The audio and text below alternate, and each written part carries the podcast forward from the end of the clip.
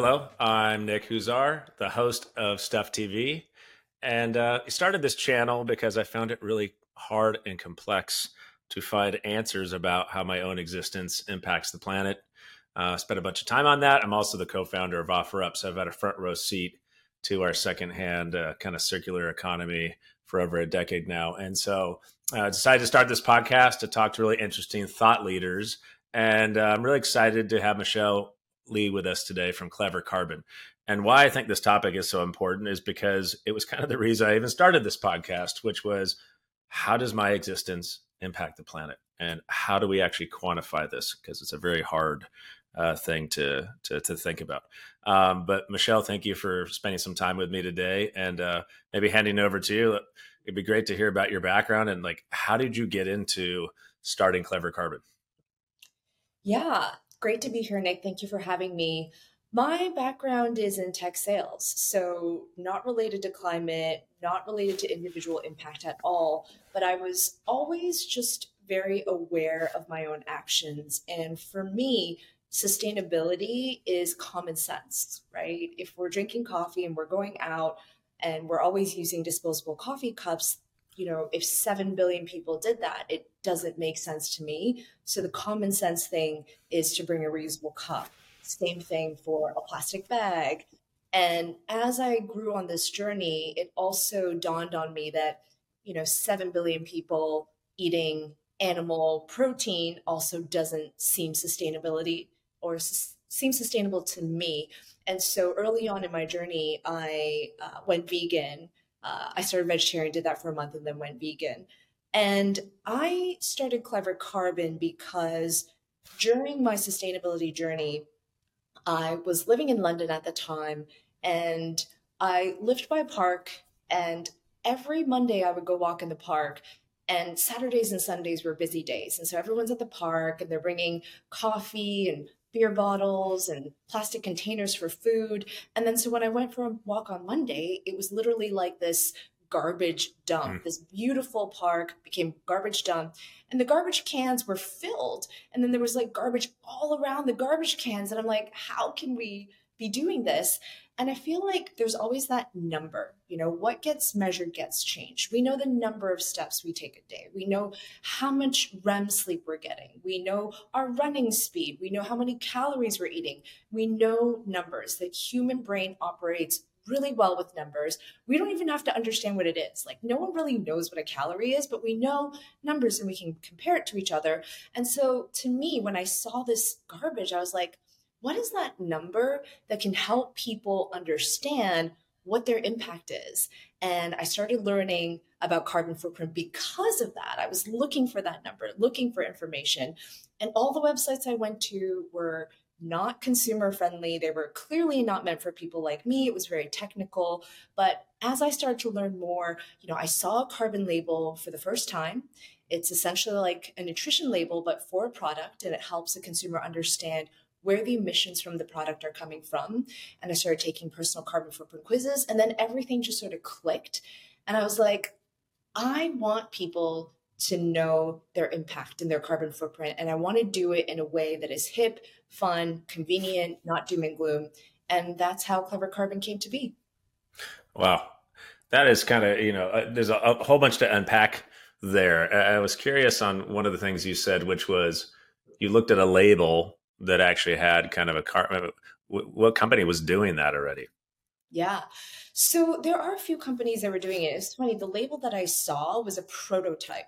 It was like in a scientific paper. It hadn't even been rolled out, but there are many brands that carbon label today. One that I want to highlight is a brand called Pantys. It's P A N T Y S. They're an apparel brand. They're based in Brazil. And what I really like about what Pantys has done is every single product in their portfolio has a carbon label. They've done a life cycle assessment to understand where the carbon emissions are for the fibers, the materials, the sewing, the manufacturing, the packaging, the shipping, the use, and the end of life. So we call that cradle to grave, and that's really the gold mm-hmm. standard. And they share the emissions at each stage of the life cycle with the consumer. And what's interesting is that about 20% of the emissions actually come from the use. And that's because detergents have a high footprint and have a high impact on the planet. And Emily Ewell is the CEO, and she actually didn't know that until she did an LCA. So, you know, I really encourage brands and companies to do LCAs because what gets measured gets changed and you learn things you didn't know before. Yeah, I think that is my hope. I think over the next you know, it's going to take some time to do this. But if I think of when I was a kid, all the packaging, I don't have any food here, but all the packaging and the food that you ate didn't have nearly the nutrition information that it had that as it does today. So I think part of the challenge here, it needs to be shared because manufacturing is typically made for like a large audience or a global audience. But the way you deal with waste and disposal is so regional and they it's all very different. Like chances are where you live versus where I live is all very different. I think manufacturers need to have accountability in that entire supply chain from the beginning to end. It's not okay for Coke to, to produce how many, I don't know, they're probably one of the top water bottle manufacturers in the world and have no liability whatsoever of what happens with that. Yeah. And so my hope over time, and I think you're, I think Clever Carbon can be a really helpful tool for that, is consumers start to ask for this and they start to drive change with their wallet. And they say, Hey, I want to have something where I understand you know its impact uh, beyond just the calories that I'm that I'm eating. Um, what about uh, so stepping back a little bit more? How about at a macro level, talking about kind of CO2 emissions? And I mean, it's a big number to talk about kind of how much we, we put out there, you know, annually. Why do you think this is such a hard kind of number to quantify? I mean, even it was just started at a macro level. Yeah. So the studies that I have seen say that globally we emit about 40 gigatons of CO2. Um, there are different numbers. So, for example, Nick, you know, when we had a conversation, you mentioned 50. And with the CO2 equivalent, including methane and other gases, it could very well be 50. So, methane is a greenhouse gas similar to carbon dioxide, but methane is um, 80 times more potent than CO2. And then there's nitrous oxide, and then there's all these other types of greenhouse gases. Um, you know, nitrous oxide is 300 times more potent. There are greenhouse gases that are 16,000 times more potent than CO2. Um, thankfully, they make up a small amount of greenhouse yeah. gases emitted, but they're there. And, um, I, and I know my understanding is CO2 is more abundant and, and it hangs out longer versus methane. Yeah, way more potent, but it's usually it's not it doesn't hang out in our atmosphere as long. Correct. The number that I've heard is around 10 years. And, you know, just kind of funny side note, there's a lot of talk about carbon offsets, but now people are starting to talk about methane offsets and methane credits as well. Um, so just kind of like a, a fun tip there. But yeah, you know, 40 gigatons of CO2. Most people have never had to encounter that um, metric. I can't even comprehend what that looks like. It's like trying to comprehend like the size of space. It's I, my brain can't. It's too big. Exactly. It's it's so big, and there's very few things in our lives that reach that type of scale. And you know, we weren't always emitting 40 gigatons, but with the increase in population, the increase in consumption, the increase in the need for energy, whether it's just you know our digital uh, our digital life, uh, you know, Web three, all those different things. We use up a lot of energy, and most of our energy comes from fossil fuels. So as the years went on, we you know added more and more to the atmosphere. And so currently we're at around 40 gigatons and we may grow this year as well. We're not at peak emissions yet. No, we're still going. Yeah. We we're haven't put a dent in the curve yet. No. The interesting thing is so 40 gigatons, about 20 gigatons is naturally absorbed by our planet, by our land and our oceans. And mm-hmm. then the excess 20 gigatons goes into the atmosphere and it accumulates year over year, right? Year over year, we're producing 40 gigatons. Our planet is not developing new ways to absorb CO2. In fact, um, our oceans play a very important role in cycling and absorbing carbon, but our oceans are unproductive, which is why carbon removal is a really important piece of the equation and something that we need to invest in and really figure out how to scale quickly because we don't have a lot of time and we have a huge amount of mass of CO2 to move into uh, from the it's in the fast cycle now. We move it need to move it to a slow cycle where it's kept, it's stored, and it's sequestered, mm-hmm. and it's a tall ordeal. Yeah, I, I, think it's a combination of all those things. We we need to do more things to just be more circular, be more efficient. That's going to take time. We need to sequester more CO2 and, and store that as well. Um, but I also think just, you know, we need to move faster. Back to the point of, you know, even while I'm spending time on a podcast like this, it's, I don't disagree that there are really interesting things happening out there. I, my, my disagreement is the pace, right? We're just moving far too slow. And again, I hope, and this is why I think Clever Carbon is interesting. If you can personalize this and people understand it, then they can do something, right? Then they can actually drive some change. Um, you know, one of the things I, I tell people often is if you want to make an impact on our oceans or even on CO2, carry a reusable water bottle and carry a grocery bag. If everyone did that, you'd eliminate a quarter of the, the plastic waste that's floating around in our oceans. Um, and but I didn't know that. I didn't know that nine months ago until I went on this journey. And so that's part of what I'm hoping to share with conversations like this with people is there are things you can do. So let's talk about those things. And if people know that, then they can actually drive change. But I think that's a big challenge I've observed. It's just it is very overwhelming when you think about the magnitude of all the things that are in your life and and how they impact um, things. Um, and Nick, one yeah. more, just one more note on the macro level is that you know carbon literacy is what we do at Clever Carbon. We try to teach people about carbon footprint in a really hip and fun way, and I know we'll get more to that, especially on an individual level. But if we have people who are not carbon literate developing solutions, how do we know it's actually a good solution? We yeah. need to know the numbers. Like, if you're saying you're a carbon offset, well, how much carbon are you removing? How fast can you scale? How much is it going to cost? These are all metrics that we need to know, but I don't see that enough today. When I talk to startups, when I talk to investors, you know there's not a lot of carbon literate people out there and we're losing time and we need solutions that can scale in a short amount of time yeah and i think there's a lot of hope out there there's long ranging targets and i know that from being business long enough it's very hard to have fidelity when you're going far out i mean especially 20 years out so to say oh we've got a plan to get somewhere in 20 years i don't buy it from any any company you you need to actually that's a maybe a hope maybe you have a strategy, but now you have to start putting the mile markers down to show you're actually driving progress. And that's where I see a lot of a lot of these conversations kind of falling short, where people are just a lot of hope and that. Uh, so one of the things that stood out to me when we first connected was something that I think is near and dear to my heart when it comes to talking about these things is how do you make them easy for people to to to play with. And I, I, I like your website. I can make it just it's something I could give to my kids, and I go, oh, I actually get it. Uh, versus some of the other I think carbon calculators I've seen out there, it's like looking at my FICO score. It's, mm-hmm. it's just not exciting. So maybe talk a little bit about your website, and I'll pull it up um, uh, for people to take a take a look at. But could you elaborate on kind of you know how you went about doing this? Yeah, I took a lot of carbon footprint quizzes. I probably did over twenty of them, and there were things that I liked, things that I think that could be improved, and I took everything and built our Clever Carbon quiz. And the quiz is a couple of questions. It's really short. It takes, we say two minutes, but really it takes under a minute to do. And there's really very few things that have a large impact on your carbon footprint.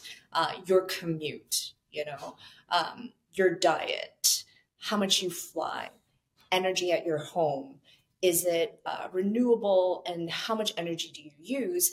And actually, one of the big determinants is what country you live in. And there's a lot to unpack there. Um, depending on your country, the average carbon footprint is really different. So I wanted to create a learning tool that wouldn't be doom and gloom, that would be fun, interactive, and personalized. So when you take the carbon footprint quiz, it's an interactive experience but at the end, you also get a badge that has your name and your carbon footprint. And you can download that. You can share it to social media. It's got really fun branding. And the idea was that people will take the quiz and, and share that. So we wanted to just make it fun and you don't have to download anything. You don't need to share your personal information. But, you know, Nick, there is no quiz out there that is 100% accurate. It's just it's just impossible you know, you if you live in Texas, your carbon footprint in Austin versus Dallas versus Houston is going to be different. You have different impacts on the grid and that's going to impact your carbon footprint. But also, you know, do people want to answer questions around, you know, how old is your hair dryer? What type of condition is it? Um, you know, how many times in a year do you blow dry your hair before 7 a.m., between 7 a.m. and 9 a.m.? Then repeat, you know, rinse and repeat all those questions for. Oh, yeah. You could go down the rabbit hole all day. You know, so I think the important thing is to know that you're getting approximation, you're creating a tool that helps people learn A, you have a carbon footprint, B, what are the things in your life that have the largest impact? And three, how can you go from there to reduce it if you want to. We never assume at Clever Carbon that people want to reduce their carbon footprint, but we have resources there passively if they do. Yeah, and I think you know my wife and I often talk about this. She helps me with a lot of research and fact finding, and she's far better than I am at sleuthing the web. Mm-hmm. Um, but some of the things that we think were interesting, back to kind of just digging into data points, is I, I think overall our clothing industry, right, in the in the in the in the world emits way more CO two than flying airplanes around and cars, right? Like all of it. And then you just you go, wow, that's. I think most people just don't think that. Like I know I didn't until I, I got into this and it is a hard problem. But I think, like you said, just starting is, important enough and looking at it and saying, hey, you know, if I take the clever carbon quiz, it's not about precision, but at least I have something that's going to enlighten me.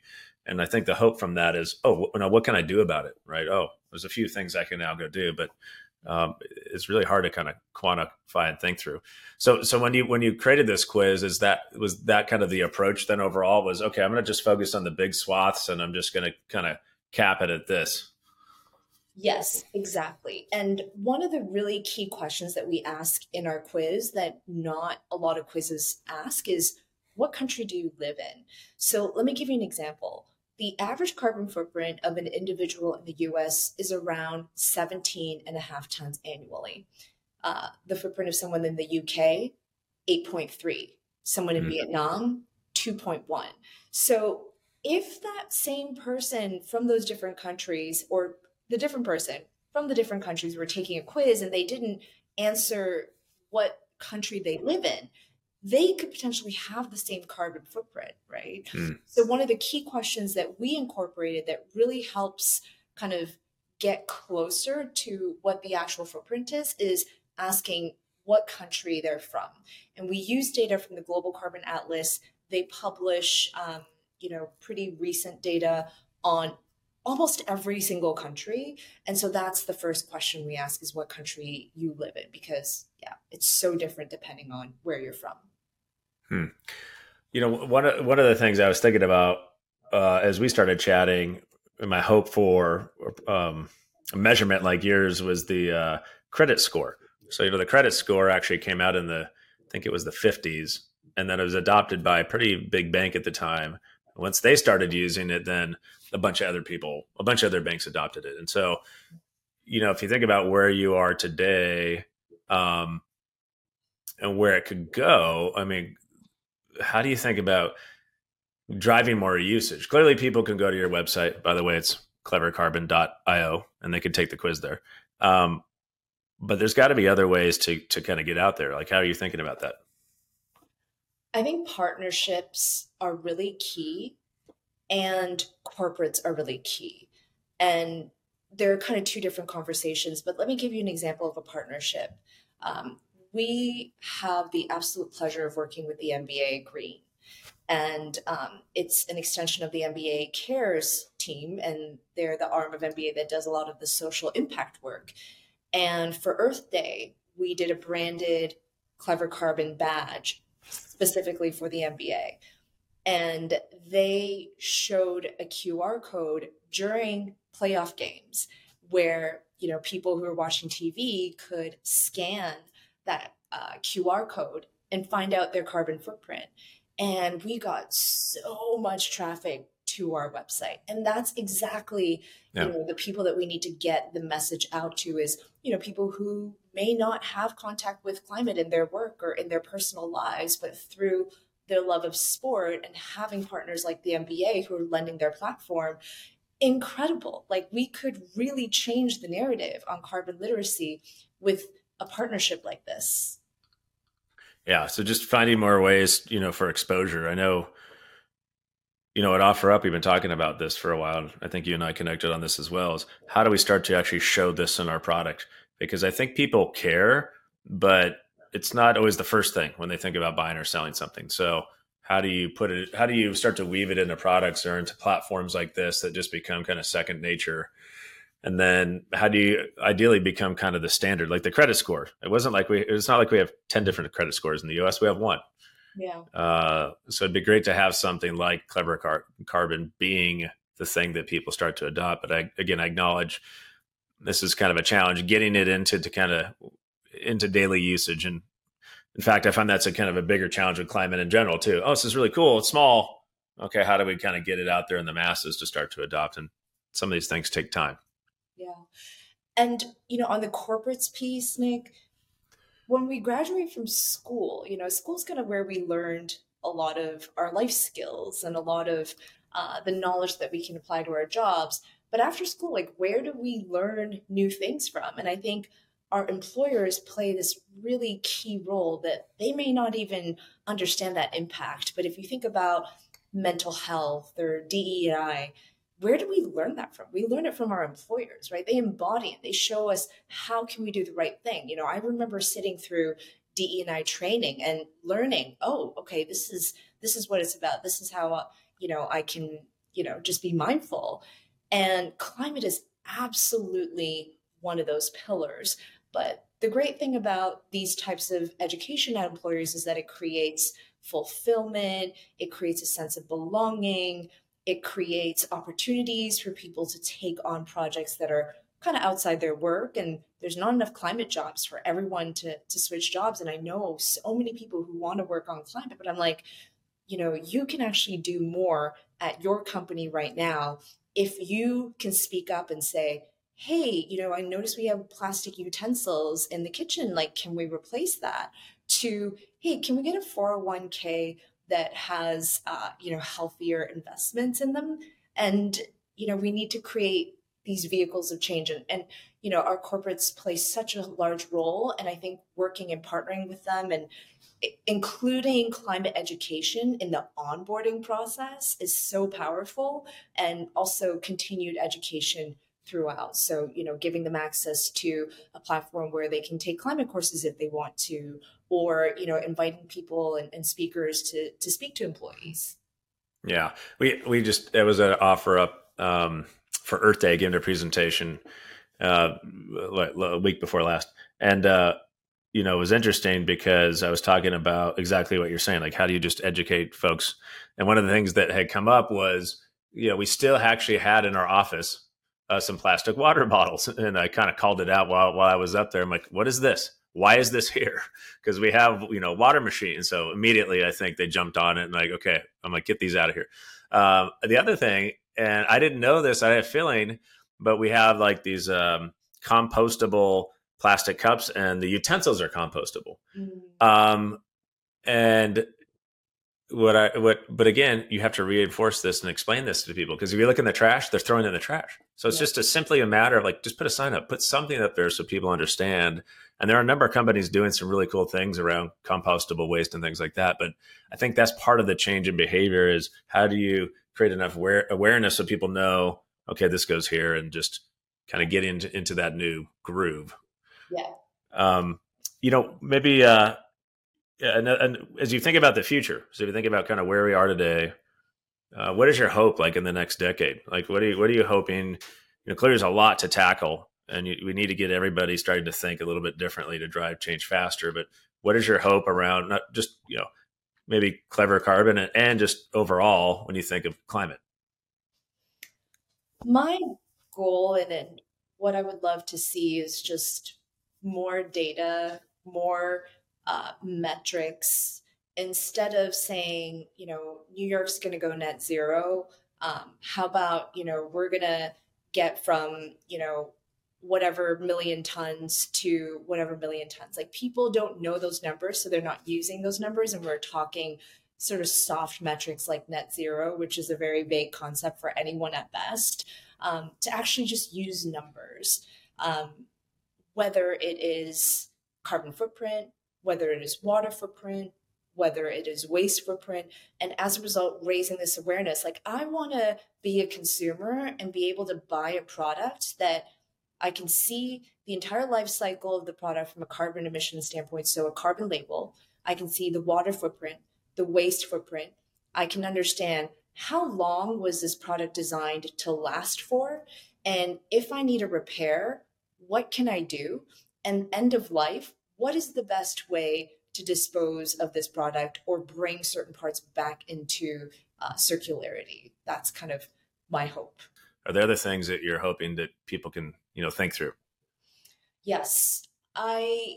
There's a lot of things that are out of our control, but one thing that we can really control is our diet and emissions from agriculture and animal agriculture make almost 30% of global emissions, whereas you know commercial flying is two and a half percent from studies. Um, not a license to fly, but collectively, if we make changes to our diet, we can really make an impact. And you don't have to be perfect. Uh, you know, plant based eating is very uh, impactful in a good way to the planet. The average vegetarian meal is about 600 grams of CO2 emissions. A serving of chicken is around 1300. Serving of pork, 1800 serving of beef 7700 so as much as you can incorporate more plant-based items into your slowly um, it's very very impactful. And even you know your coffee having dairy in your latte versus a plant-based milk in your latte can really make a difference. I only drink black coffee. The darker the better.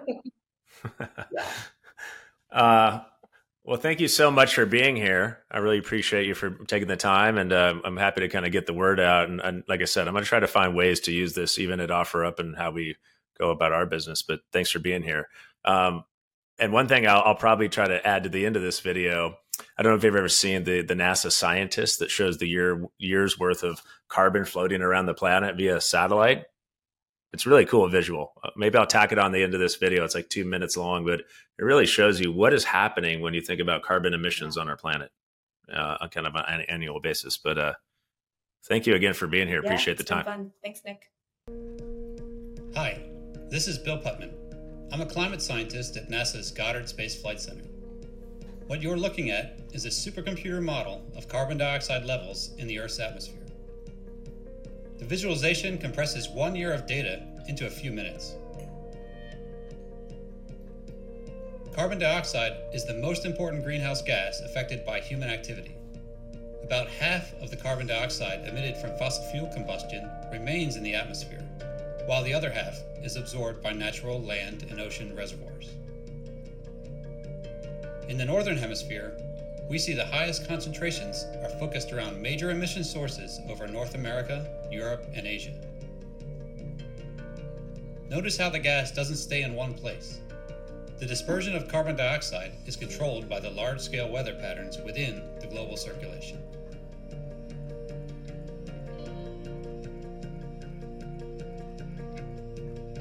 During spring and summer in the Northern Hemisphere, Plants absorb a substantial amount of carbon dioxide through photosynthesis, thus removing some of the gas from the atmosphere. We see this change in the model as the red and purple colors start to fade.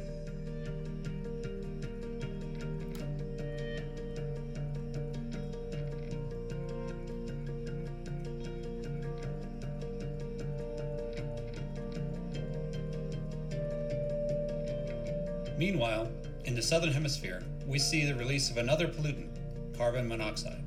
This is a gas that's both harmful to the environment and to humans. During the summer months, plumes of carbon monoxide stream from fires in Africa, South America, and Australia, contributing to high concentrations in the atmosphere. Notice how these emissions are also transported by winds to other parts of the world.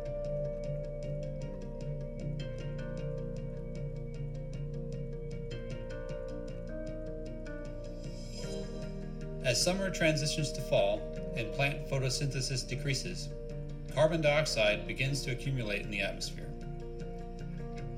Although this change is expected, we're seeing higher concentrations of carbon dioxide accumulate in the atmosphere each year.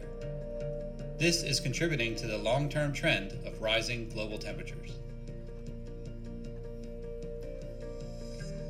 The Orbiting Carbon Observatory 2, or OCO 2, will be the first NASA satellite mission to provide a global view of carbon dioxide. OCO2 observations and atmospheric models like GEOS 5 will work closely together to better understand both human emissions and natural fluxes of carbon dioxide. This will help guide climate models toward more reliable predictions of future conditions across the globe.